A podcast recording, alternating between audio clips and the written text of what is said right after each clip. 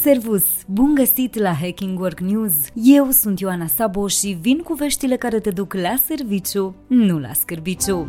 Hacking Work News Vrei să lucrezi de acasă? Riști bani mai puțini. Europenii care lucrează de la distanță s-ar putea trezi cu salarii mai mici, într-o altă manifestare a eforturilor firmelor de a reduce costurile. Una din cinci companii mici și mijlocii din Europa vor să reducă salariile angajaților care lucrează de la distanță. Dezbaterea este acerbă. O parte dintre angajatori susțin că eliminarea navetei și libertatea angajaților de a locui unde își doresc se traduce prin costuri de trai reduse. Alții spun că angajații remote sunt la fel de productivi precum cei care merg la birou și chiar reduc costurile pentru angajatori. Deci, ar fi corect să fie remunerați în mod egal. Pe măsură ce tot mai multe companii încep să renunțe la posibilitatea de a lucra de la distanță, acestea riscă să piardă angajați valoroși. Potrivit unui raport recent LinkedIn, cererea a depășit cu mult oferta în ceea ce privește locurile de muncă remote, cel puțin în Statele Unite, unde jumătate dintre angajați nu s-ar mai întoarce să lucreze doar de la birou. Știrile Hacking Work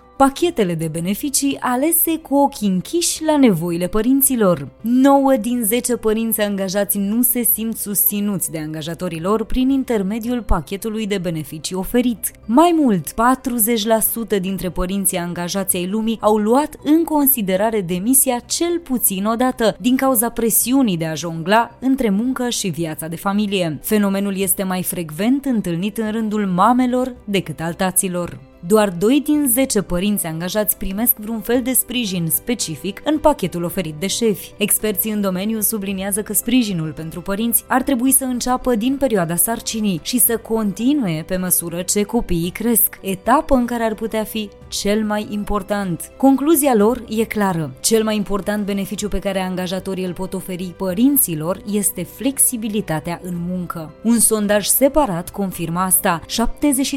73% dintre mame consideră flexibilitatea factorul decisiv atunci când aplică pentru un nou loc de muncă, iar peste jumătate au refuzat un nou job din pricina lipsei flexibilității. Hacking Work News o nouă modă periculoasă se conturează pe piața globală a muncii. Tinerii își lasă angajatorii cu ochii în soare. 75% dintre angajați recunosc că au practicat o formă de ghosting în ultimul an, adică au dispărut ca o nălucă din discuțiile cu potențialii angajatori. Generația Z conduce însă detașat.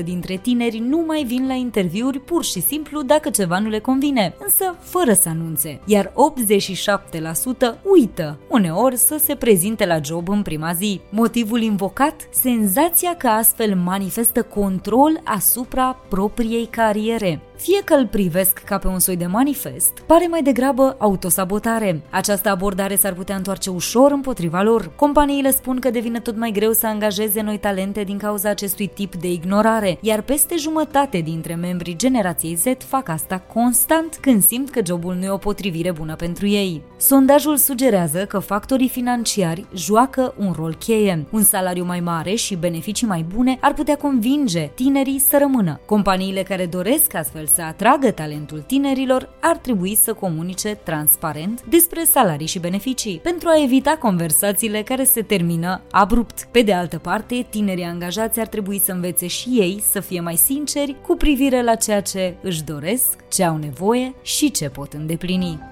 This is Hacking Work. Atât pentru azi. Eu sunt Ioana Sabo și îți mulțumesc că urmărești Hacking Work la radio, dar și online. Caută edițiile noastre complete de newsletter, podcastul și articolele de blog ca să mergi la serviciu, nu la scârbiciu. Să ne reauzim sănătoși, voioși și mintoși și data viitoare. Servus!